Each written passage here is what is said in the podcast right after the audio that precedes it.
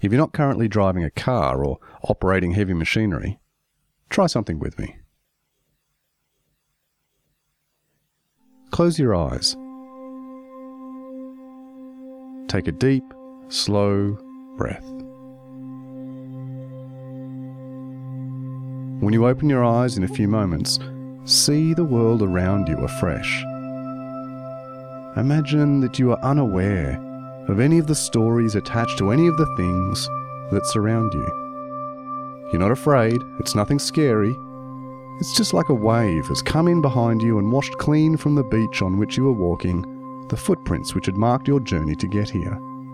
Everything still works fine, you'll just be seeing it all over again for the first time. You will open your eyes to a blank page.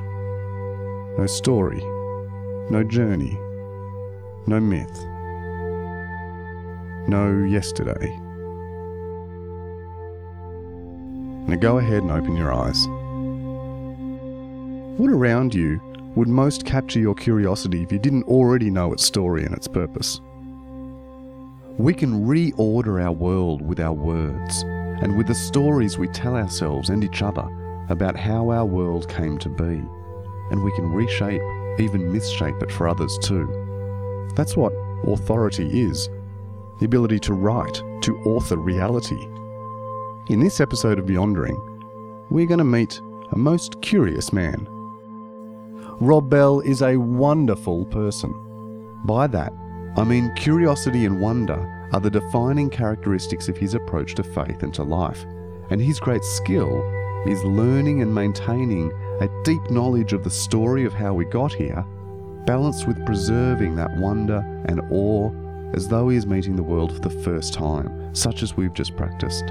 So join us as we meet a man who has taken seriously the responsibility of being the author of his own story. Oh, and uh, you can have your memories back again. Shazam!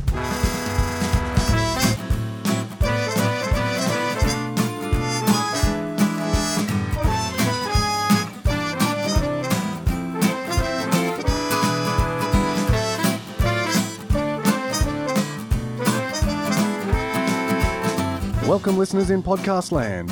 Whether you're like a cat on a hot tin roof, a dog just waiting for your day, an elephant who never forgets, or a goldfish that. Wait, what was I doing? This is the Beyondering podcast, where we explore faith out of bounds. And that was Lucas. And I'm Matt. Hopefully, you can differentiate us by now. In episode one, we introduce you to the idea that every one of us wears a lens. And that lens is made up of, of all sorts of things, but for each of us, a really particular, a really unique set of factors that determine something, and that is how we see the world. We want to show you the first lens that we're going to look at this series curiosity. Now, you might be thinking, that's not a lens. Curiosity is a lens because it's not assumed. Not everyone views the world with great curiosity.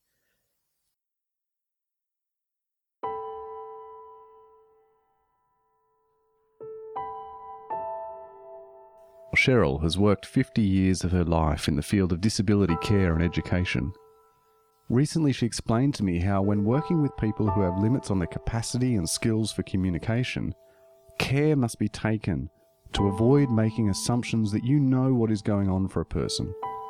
Assumptions which might limit a person's quality of life and really limits the expression of their very identity. Cheryl spoke about a man who was living in one of the supported homes she managed. He used to put his fist through walls and things like that. I questioned why, what that behaviour was, you know, what, what was the source of that behaviour. She noticed that among this man's prescriptions was a particularly strong sedative. And um, what happened was we took him to the doctor and had his medication reviewed, and he hadn't had his medication changed for 20 years, and he was put on that because he used to lash out uh, angry way, and so they just shoved him on a sedative. Two decades. Sedated. But Cheryl looked further into the man's family history and discovered the event that put the decades since into perspective. The passing of his mother. It was because he'd been an only child very close to his mother. And then when his mother died, his father didn't want to look after him anymore. So from a, uh, an only child, then he had to share accommodation with 20 odd other people. And there was never any grief counselling or recognition that he might miss his mother or anything like that. So naturally he got angry. Under the supervision of a doctor, the man's medication was adjusted over the following months, and his health was able to be more appropriately cared for. What we saw was much a happier man. A, um, he was much more relaxed. You could talk to him.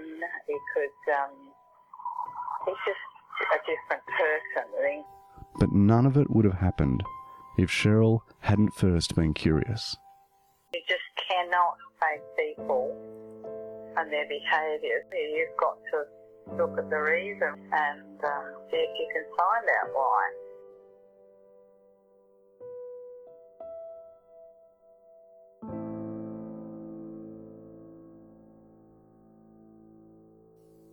I have a good mate, Lance, who's a secondary school teacher. One who has this incredible respect and valuing of his students. I've noticed something that is quite common in staff room banter, and it's around the tags and the labels that students get given. Things like lazy, inattentive, rude. Uh, they don't. They just don't get it. Things like that get said. Lance too was tempted to buy into this energy. However, had a moment one day when he just adopted this curious, questioning posture. There's a couple of girls in my year nine class. They began this habit, this this very repeated behaviour of sitting somewhere to the edge of the class, quite close to each other, and just whispering. It was a very frustrating thing for some teachers. He realised that one of them had actually lost both their parents at quite a young age. The other was the ninth of ten kids. As I was watching them, the the artist and the poet, the orphan and the, the youngest different kid, I I had this thought that, that this conversation must be so necessary. It must be so interesting. And this conversation must be one of the things that, that sustains these girls, each of them in their own way. One day he approached them in the schoolyard and sensed in their body language, here we go, here comes the teacher. And he saddled up to them and just said, You know, I love what you two have between yourselves. It must be so cool to have this friendship. I so often find myself so envious of your conversations and, and what it must be like to, to, to be able to and to want to chat to each other all the time. I ask myself questions like, what do they need? Or who are they really? Or what invisible thing have they brought with them to school that means that they are not able to do anything else except this thing that they're doing? I've often found that very helpful and it just seems to open up open up new ways for them to be and new ways for me to be. It lets me relax about things that I, ordinarily I should be really tense about and frustrated about like whether they've got their work done yet or whether they're really listening to the pearls of wisdom that I'm giving them or yeah, a whole range of things I kind of loosen my grip on a bit. I feel more relaxed about. Their experience as students was that they felt seen and heard in a new way. And what changed was was a lot. Their energy towards him, his energy towards them. In the classroom setting, they were more responsive, they were more open to participation and also to discipline. And for Lance as teacher, his whole energy was was much more gentle and embracing and open and and less frustrated curiosity is the the quality that scientists most depend on to to to throw them into new areas of discovery. And curiosity is the starting point for all artists. I've heard it said that the most important phrase in, in scientific history is, huh, that's strange. So we're going to interview someone whose almost hallmark characteristic is that of curiosity. His name is Rob Bell, a man familiar to many of you. He's a New York Times best-selling author and motivational speaker. He started out when he pastored a church at the age of 28. 2011, Time magazine named Rob Bell on its list of the 100 most influential people in the world. However, something that we found curious is it's not always been smooth sailing for a bloke who, for many, has seemed to have it all. So, Beyondering is all about encouraging you to follow your curiosity, to bring it to the table, to wear it proudly. So, in this episode, as we dive into our first interview of season two, we're going to ask you to strap on your curious ears as we dive in to hear about the lens of curiosity with Rob Bell.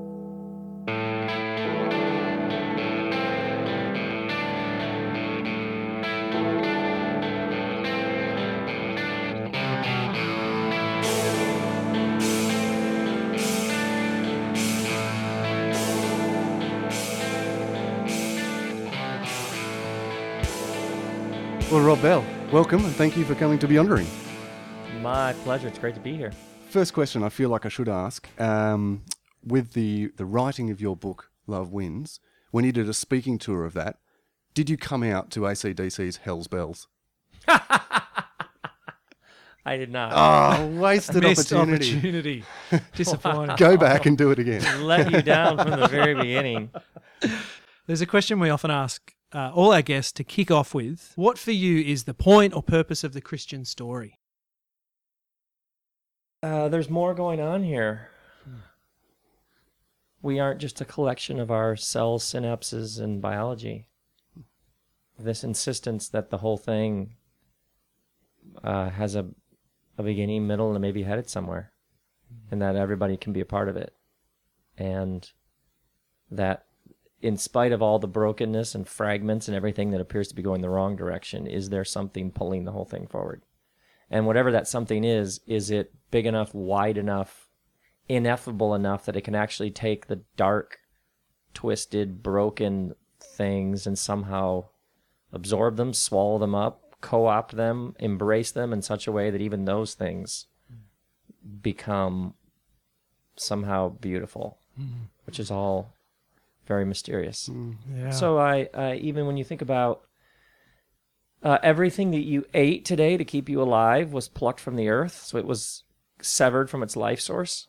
So even to keep living, you eat things that are dead. Um, your body was it 300 million cells die in an hour, and yet your body produces 300 million new cells to replace them. So death and rebirth. Uh, death is the engine of life. It's the it's the mm-hmm. thing that's present in the very fabric of creation. The sun will set, then it will also rise again. In winter, everything dies, but then in mm-hmm. spring, it sprouts forth. So this mm-hmm. death and resurrection is a biological, a cosmological, a ecological truth baked into the whole thing, which I think is interesting. So at the heart of this this Christian story that you speak of is about a death that brings life. But that's actually how the whole thing has that's not a new idea. Mm-hmm. so when this story tells a story, it tells the story in language that people have acknowledged for thousands of years is how the whole thing works. Mm. It's not a weird aberration. It's not like I just don't understand how that what does that have to do with anything? Uh it's the reflective thing. of and in tune with hmm. everything. It's Yeah. not a weird explanation. It's how the whole thing has always been working. Mm-hmm. yeah. Mm. I begin with what we can observe, hmm. and uh, you you begin with what you can observe, and then you try and name it. So essentially, when people talk about world religions, what they're talking about is naming systems, attempts to give language to reality, and some naming systems are terrible, and some are more adaptive, and some are actually quite powerful. Hmm. So it shouldn't surprise us when naming systems overlap. Hmm. I was just speaking at a federal prison in the states and uh, the imam after came to my talk, and I had done with these. I had taught these prisoners a bunch of Hebrew words, which was just made me laugh. and he's like, "Oh, this we have a word that's almost spelled exactly like that, mm-hmm. and it means the same thing. Mm-hmm. And oh, we have a word. There's a word in the Quran for that. This is the word. It's spelled very similarly. Mm-hmm. Yeah, that shouldn't. I mean, that shouldn't shock anybody. The human beings have been trying to give expression to the human experience and been trying to name ultimate reality for a long time. Mm-hmm. Yeah. So you talked already about science, ecology, other religions. You've covered some territory in one What we, three question. questions. Yeah. I had to make up for that hell's That's all right. bells denial there beginning. I, I would wager a bet that that's an emerging understanding that you've tripped over science, you've learned something here, you've heard something there, you've rubbed shoulders with someone different from yourself. Interesting. Can you talk to us about how that's all integrated and evolved and emerged for you? That sounds a bigger and broader story than perhaps what you may have started Well, with. you know, when I was a kid, my parents would take us to church, and I would hear the Jesus stories, and I found them really compelling. So I didn't. Um, so whenever there was a center and somebody, the center had pushed somebody to the edges, Jesus moved from the center to the edges. Uh, when he was asked a question, he generally responded with a question, like, "How do you read it? How do you interpret it?" So I, at an early age, that uh, I like that. It was almost like you're going to have to sort this thing out everybody's going to have to sort it out for themselves. So I never saw it as some sort of mind control, check your brain at the door. And I think my, my parents were also very, uh, I don't know, intellectually restless, maybe. They were always reading things. And hey, uh, I remember my dad would tear out newspaper articles. You might find this really interesting. So uh, the Jesus story somehow it rang true to me at some level and and and the insistence because i lived in a hierarchical world there were the kids who were cool there were the kids who weren't there were the good students there were the good athletes. Everything was ranked in my world and i was never at the top. Um, and the jesus story kept insisting there were other ways to rank. Um, there were other things that were more important than what everybody had decided was important. And uh, I remember, I distinctly remember uh, 12, 13, 14. That to me was good news. That was like hopeful. so I didn't, uh, I wasn't like, I didn't come through, uh, I know a lot of people were like, had like a catechism or a denomination or like a, this is, um, I heard these stories and they moved me at some deep level of the soul. Um, and I didn't ever and then but then I remember they would take us and we would go to a church service and I would think this is this is supposed to be a gathering about the big things. Love hope grace forgiveness why is it so boring mm. seems like it takes more energy to make this boring than to let this run around the room and do its thing so How can I we had make love stagnant? How can we make hope bland? So, so I just had some sense like this thing, this Jesus story is bigger and bigger and wider and deeper and more dangerous and subversive than the system that claims it. Mm. Hmm. I remember uh, there was a song by Prince um, called The Cross. Don't cry, he is coming. Like this really um, sparse Prince song. I remember hearing that, would have been probably high school, and thinking that there was more truth in that song. That just just the idea somehow that some people over here have got it and everybody else doesn't was just ridiculous to me from a young age. Hmm. Hmm. so it was so- always there, that sense that So you can't claim this. Yeah, and I remember somebody. Um, I remember I was in a band, and somebody said, "Well, are you a Christian band?" And thinking that I don't even understand that question. And then pe- I would meet people who were in a Christian band, and I would who would say that, and I would think, "So you suck," because I just didn't understand the idea that there. So I would meet people who were who were very proud, and it was very important to them to be a part of this hmm. subculture, which I just didn't have any. I just I didn't ever understand that. So um, science or art or all that always seemed like it was all fair game. Yeah. Yeah. Yeah. I'm so fascinated by your journey um, to have moved into a space in which you start a church, as you do, and then a couple of years down the track, you look out and there's 10,000 people, Yeah. and then you release books, and you didn't ever think you were an author, and all of a sudden you got books and video series, and Yeah. you develop a popularity and a voice gathers that really enjoy what you're putting out. And then you put out a book with a ridiculously controversial title, Love Wins, which must be where you went wrong. I mean, what were you thinking? Love Wins. But you put out some ideas that were criticised and were unpopular to some of the circles that had previously gathered around you. you know? Well, I mean, I think Love Wins came out in 2011. In 2002, probably 2002, I did a whole a series of teachings on uh, women's equality, how women should be free. women should be free to do whatever they're here to do. Like, why is that? Because because that's obvious. and a group of people within the church that we had started organized to have me removed. I would go speak places, and there would be protesters out front. So by the time Love Wins came out, we were about a decade into protesters when I would speak places, people leaving. So it was always part of your ministry, your pastor's uh, DNA to, to be pissing people off, was it? I remember doing a Christmas series of sermons against the war in Iraq at Christmas time. That's a good time. and j- just realizing that there was a layer below what people believe about their their spiritual beliefs, but that there was this American religion of unfettered capitalism yoked with nationalism and patriotism, with uh, an allegiance to the myth of redemptive violence and an inability to question military might and its um, unchecked use in the world. That was like heat like I'd never seen. right. I mean, there are people whose kids weren't going to be home that Christmas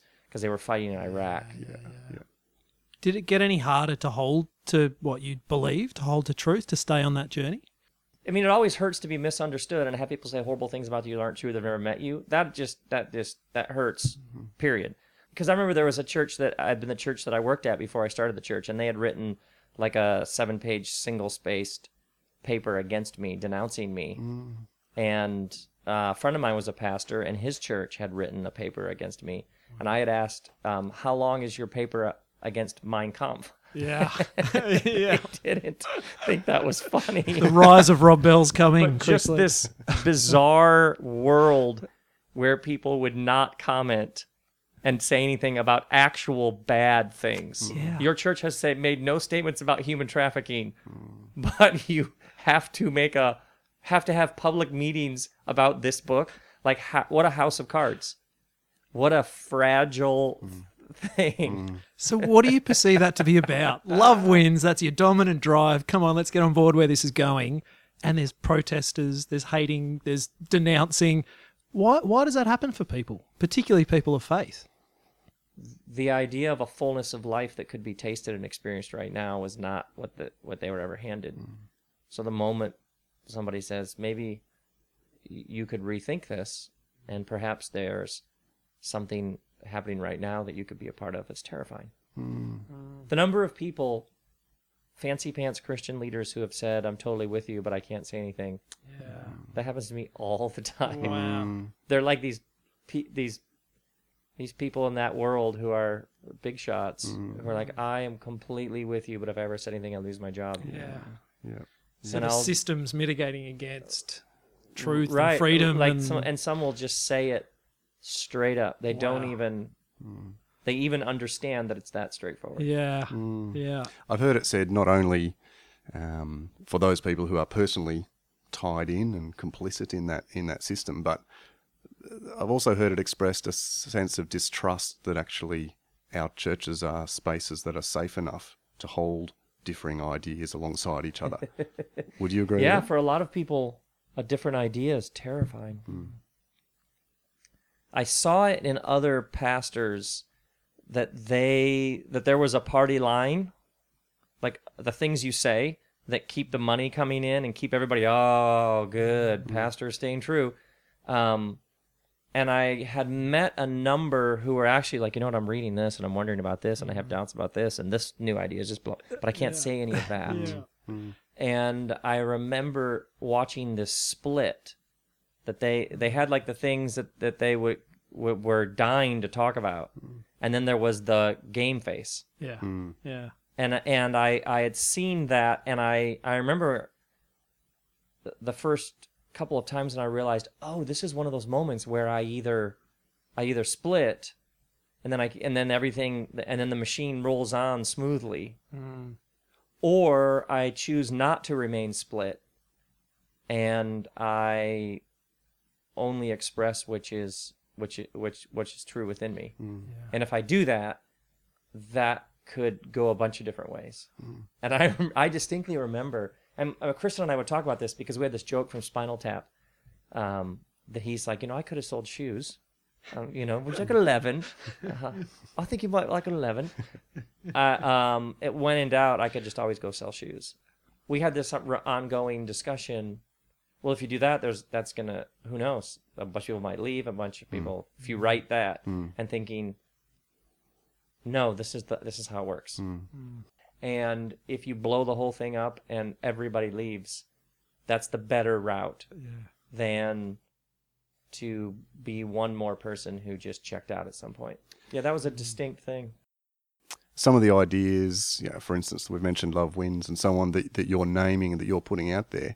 For you, that's that's just all part of Good lord, that's grounded in the broad nothing tradition. There's- new in the. I mean, love wins. I mean, I understand that the assembling of old information creates new information, but that's sort of basic information architecture. But no, that book, that's those. i- There's nothing new about those ideas. Hmm.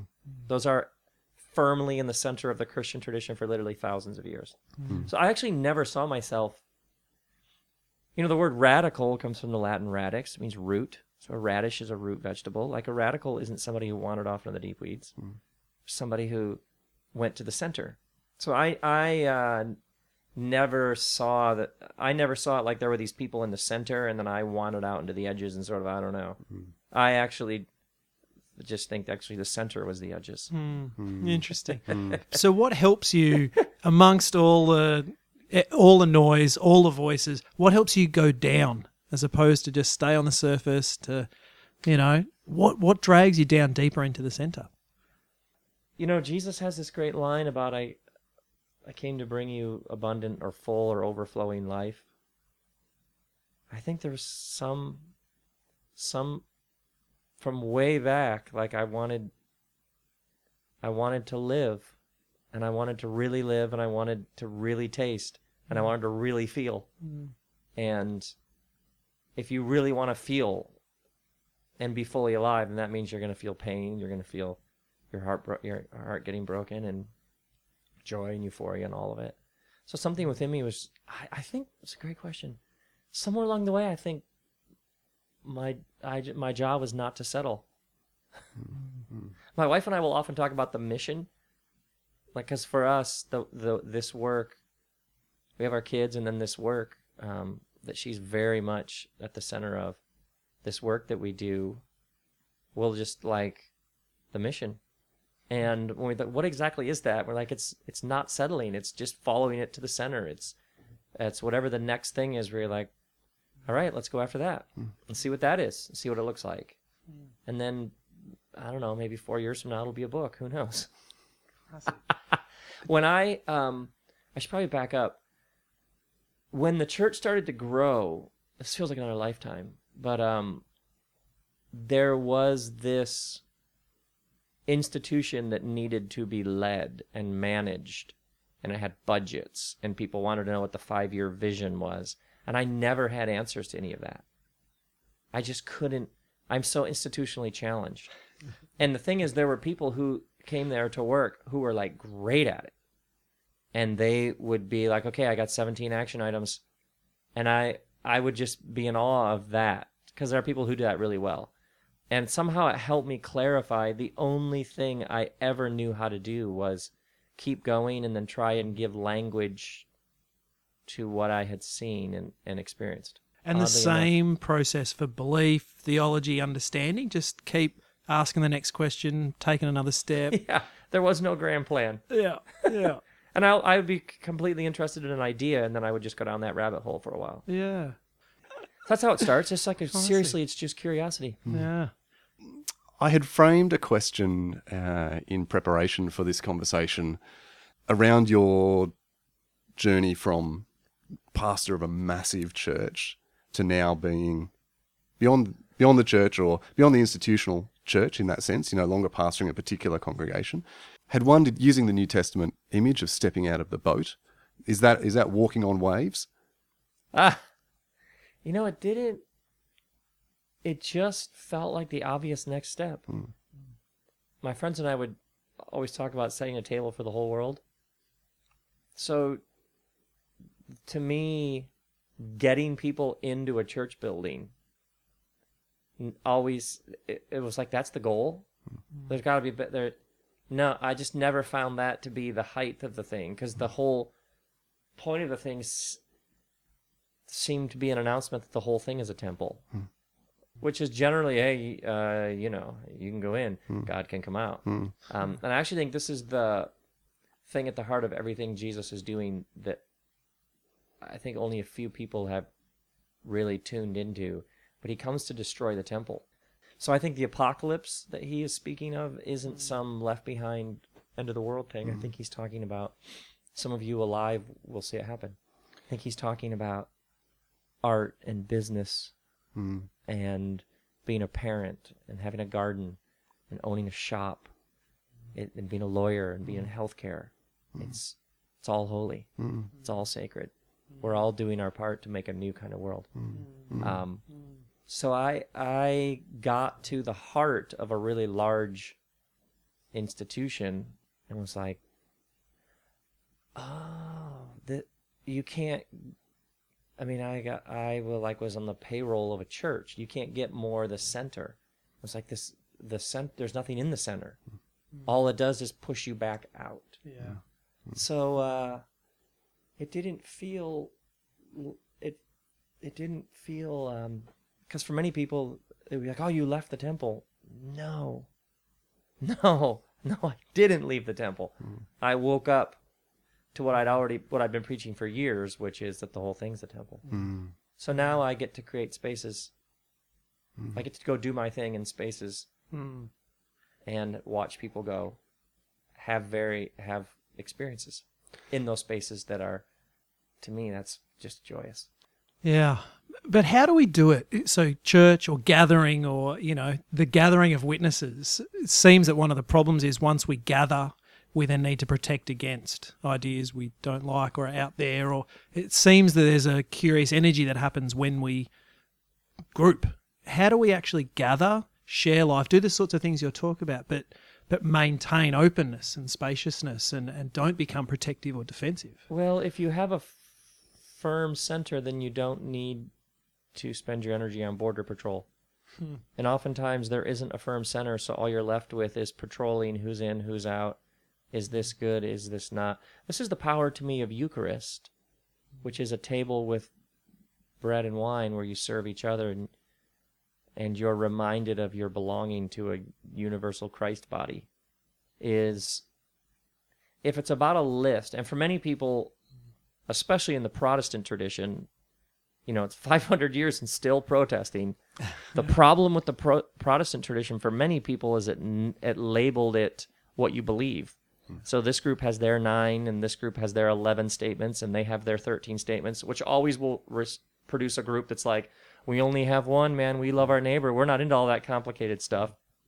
We just make it real simple, and then in response to somebody going, "It's real simple. We just have one." Somebody else goes, "Well, we take it more seriously. We have 19. Mm-hmm. We actually have a systematic list, and we'll spend two years teaching it to you." And so you just have this back and forth because it's always basically how is your intellectual furniture arranged in your head. The really beautiful thing to me about a table with bread and wine is that's an experience. Do you want to come to the table? It locates the center in the mystery of a resurrected Christ and not a propositional intellectual framework, which is just much more interesting. Now the issue is, um, do you want to come to the table? So uh, I would just begin with you're announcing good news, and then you're bringing people good news, whatever they need. So what does this community need? What are they? People are lonely. What people need education. What people are traumatized by crime. So we should bring them comfort and counseling, and like let's bring them good news. I, I I think you're seeing more and more of that. There's like a playful seriousness. Oh, what would it look like to bring good news? Okay, let's do that then. Hmm. All right, okay. Hmm. and I think especially there's a there's an empowered realization that you can you can do this and it's what the world needs and it brings you great joy hmm. so um, the whole how do you protect or how do you i i think you put something beautiful in front of people and let that be the thing that i remember um, years ago we were helping out at an urban school getting people ment- kid kids mentors in this one family from the suburbs. Uh, white family with two white daughters. They were helping out at this urban school and there was a young man that the dad was tutoring and they got to really know and love this kid. And they had an opportunity to adopt him and their friends and in their small town were freaking out. Like you can't bring this african american kid into your home with your daughter you can't. And the daughter sat the parents down and said uh, either adopt him or stop taking us to this church where we hear these kinds of ideas about changing the world. Brilliant.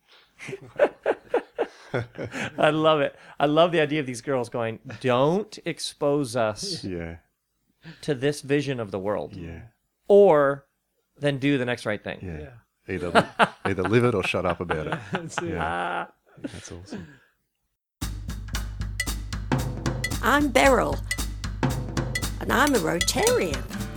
Reading the Old Testament is worse than when I watch Game of Thrones. I've been going to my church for 70 years. I tried once to cleanse my chakra, but I must have dozed Are we really inherently sinful or fallen? I once dated a man whom I could well believe came from And of course, hip-hop music led on to crunk. I don't mind the nudity. I park in the same spot. I watch the news on TV or read it on my smartphone. I sit in my same seat.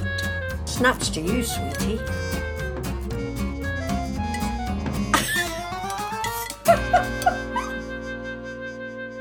That's right. It's time for Beryl's Advocate. Now, Robert, I've seen you on daytime television with that Oprah Winifred woman. I normally doze off in the afternoon when she's on, but your energy and enthusiasm kept me awake for the whole show. Plus, you're a bit of a spunk. Since appearing, some people have been saying you've moved from being a pastor to more of a self help guru. How does a faith that's focused on unlocking the best life I can live connect with all the need and pain in our world? And will you be giving away any cars at your shows? Well, Beryl, the really interesting idea is that you could be fully alive and you could know who you are and what you're doing here. And that you fully alive would be really good for the world.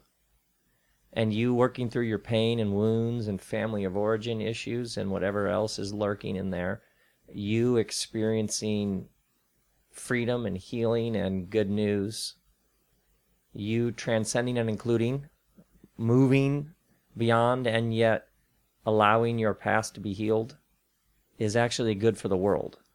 And that the goodness and the love and joy that would be welling up within you might spill over into the people around you. That's actually possible, I think. And I think that when people say the word self help in a derogatory way, it is an intuitive sense that this thing this person is after is dead ends with them. Like they're just in it so they can be happy. But I think that everything is connected with everything else. That, uh, what's it say in Romans? That God who is over all, through all, and within all. This idea of the interconnectivity of all things. And so I think that's the reason why, in your well crafted question, the derisive use of the word self help was sniffing out that sometimes it appears like it's just this person and it's all about them, which at certain moments in our life, developmentally, all we have the capacity for is our own healing. Um, the problem is when it stops there. And the good news announcement is that you can heal and be more and more fully alive and that that will move you into serving and giving and loving and generosity to others And that's really interesting. So I try and help people wake up to who they are and what they're doing here. Um, and I find discussions of labels and categories and titles so boring. I just want to, it's just so boring. Because I think that at the end of the day, you just do your work and you just go about doing your work. Let other people argue about what exactly you are. I'm Faith. And I'm five. Guinea pigs like peace. The Bible is really heavy. If only the world was made of love.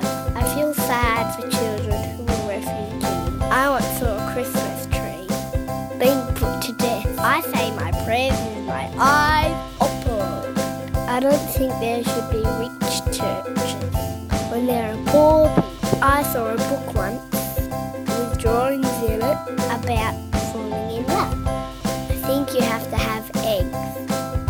Everybody loves baby Jesus, even my sister and both my cousins. But I love the three wise men because they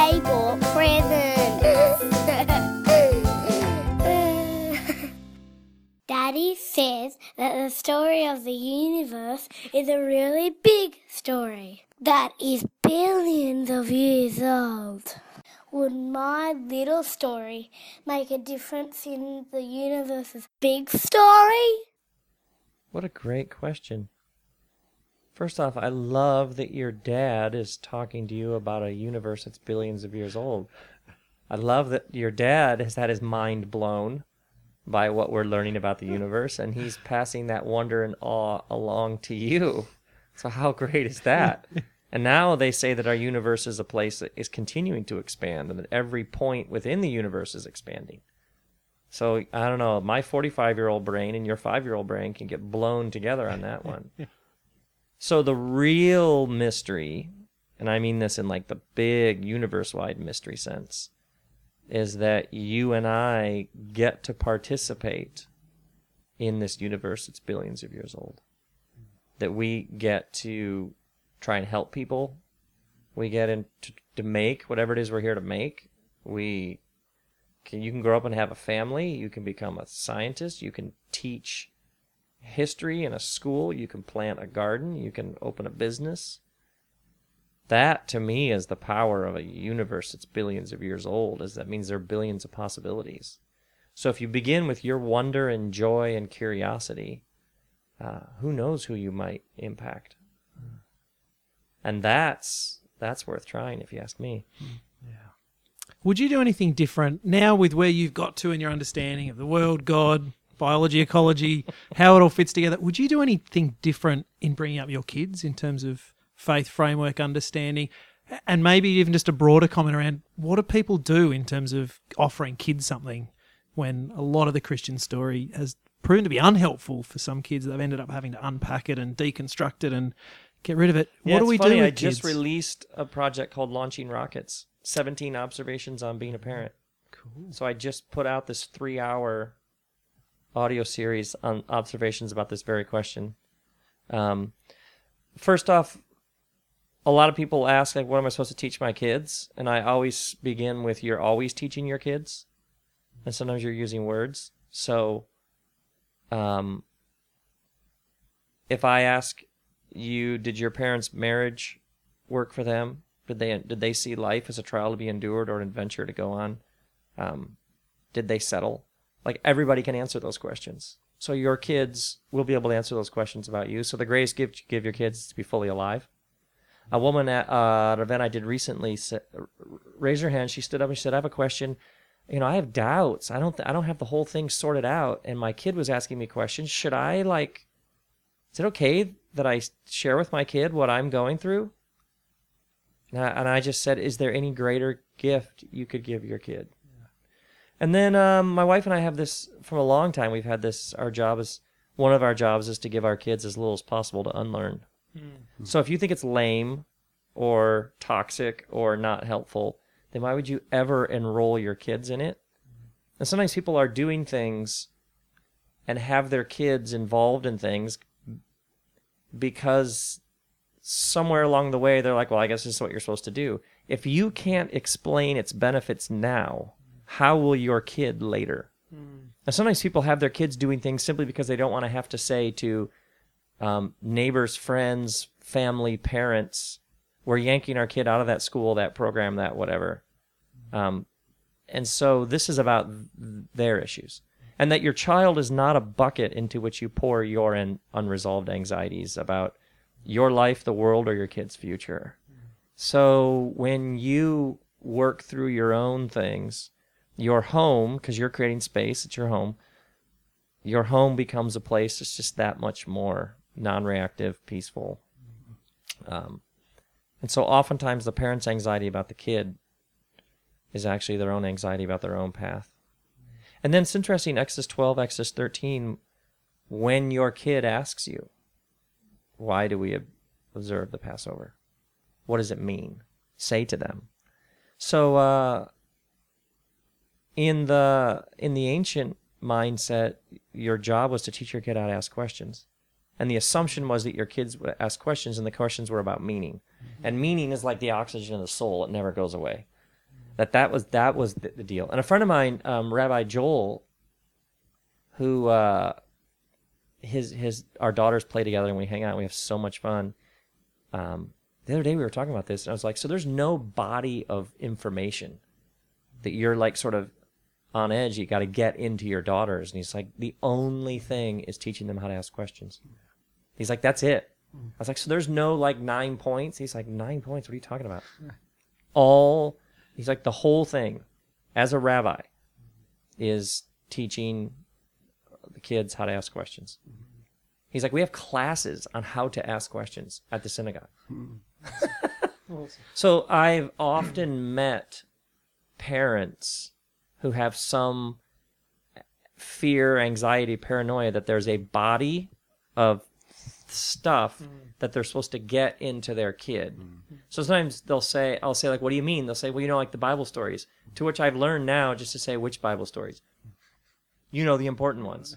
Like what important ones? Like uh, Jonah and the fish and David and Goliath and Jesus healing people. How have those stories shaped you? I've never had a parent who had that anxiety who had answers to those. Yeah. Um, or they'll say, well, you know, like the doctrines, the important beliefs, like which ones? Well, you know, like, um, you know, uh, you, uh, I've never had a parent who had that anxiety actually give a coherent or clear or articulated answer. Interesting. So you realize this is a this is an amorphous anxiety about something that someone told you. So this is about you owning things. This has nothing to do with your kid. This is you having some sense like there was something that you were supposed to get or do, you haven't gotten or done it, and now you want to make sure that your kids get or done it. Um, and if it's truly something that you have completely missed out on, but you kid, don't want your kid to miss out on, then why not do it with them? Yeah. I know people who went to a church and volun- adults and volunteered to teach Sunday school because they never had been to Sunday school and they realized they didn't know anything, so they just went with their kid. Now that's interesting. Yeah. If that's somehow within you something. Mm. Mm. Um, but most of the parenting stuff is generally about your own mm. it's your own anxieties. But that's you could expand that out. That's also true about the village of church in general. That our youth leaders are anxious or feel that anxiety to pass it on to young people in the church, and the elders in the church want to pass it on to the newcomers in the church, and so on. Would you agree?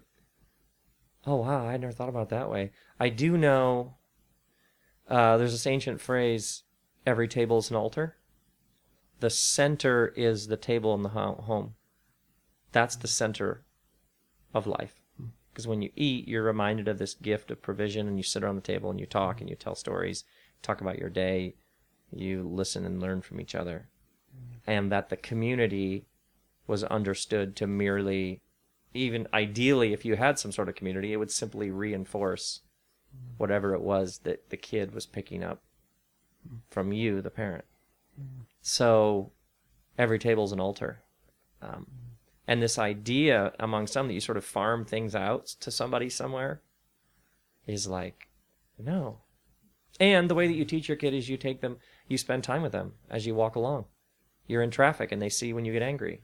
They see you in a fight with your partner. They see you stressing over money. Like they see how you handle the world. That's how your kid learns. Scary thought.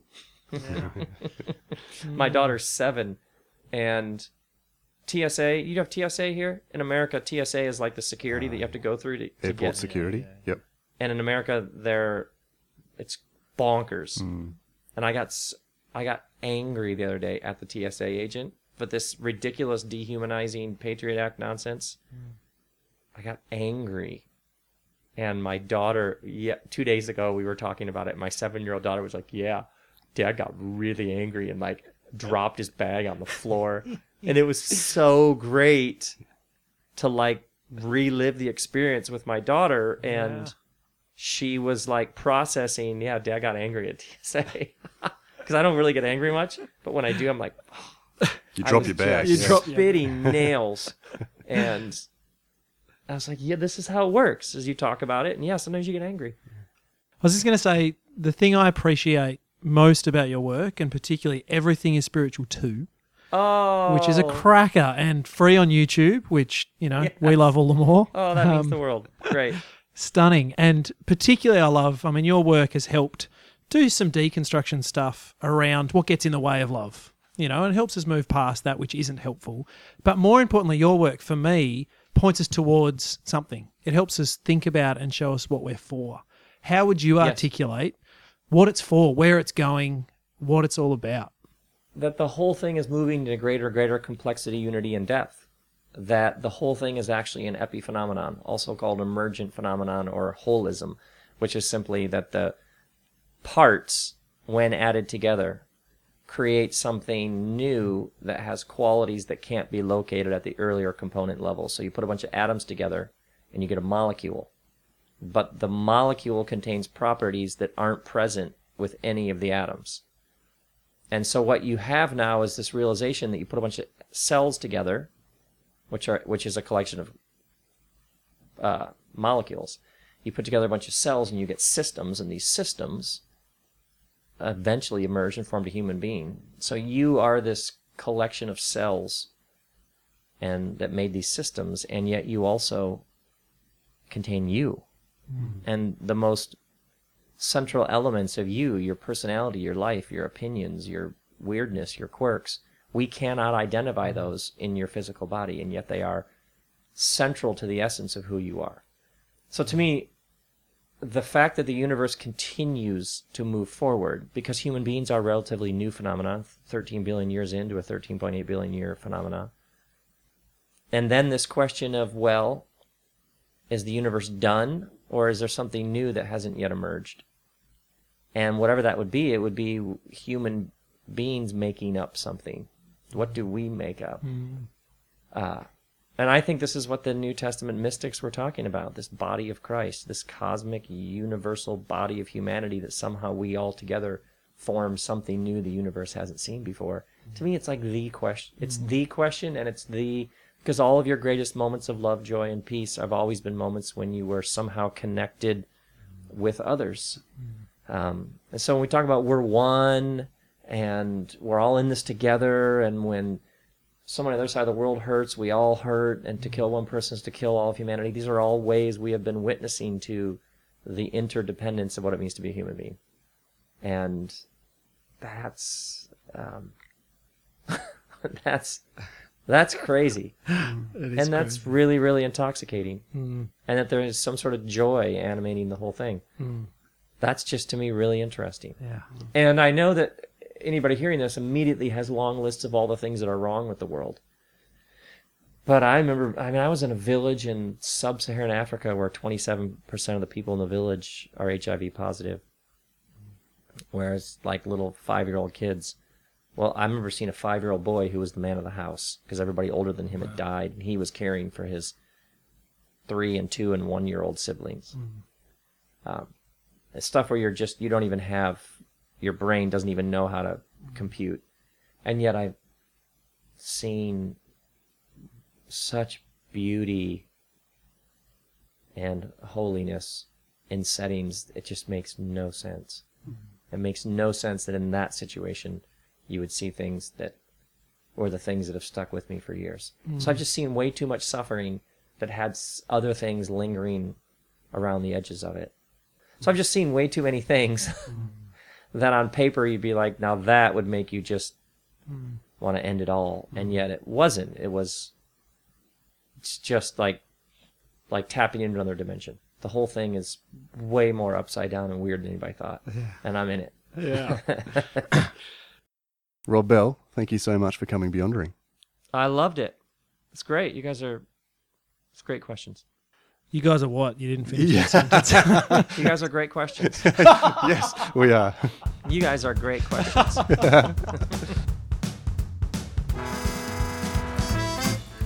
Coming up next episode of Yondering, we try on the lens of research with American author, speaker, and independent researcher Diana Butler Bass. You know, I discovered that sometimes people with right doctrine talk a good game, but then act really poorly. And the people who don't necessarily have that same kind of doctrinal precision are busy doing the right thing. Diana is author of nine books, including her most recent book, Grounded, a fantastic book, and one that's actually featuring as the first book in the Beyondering Book Club, Book, Line, and Thinker. That's right, and you can join Bookline and Thinker at our website www.beyondering.com.au. It's not too late to join us on a journey of exploration and stretching uh, that will last you one year but will impact you for a lifetime. And while you're on our website, check out our live events that we're rolling out once per month, a whole range of different activities where fellow Beyonderers will be getting together. While you're at our website, you can become a Beyonder backer for as little as $3 a month. Why not help keep this show on the road and help us stretch out to new ventures, new ideas, and new frontiers? So join us next time when we take you Beyondering.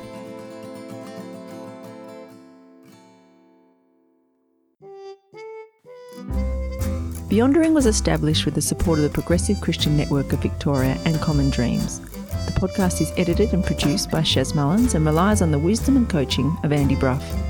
To join the mailing list or to find out more information on the podcast, monthly Beyondering live events, or Book, Line and Thinker, the Beyondering Book Club, go to www.beyondering.com.au.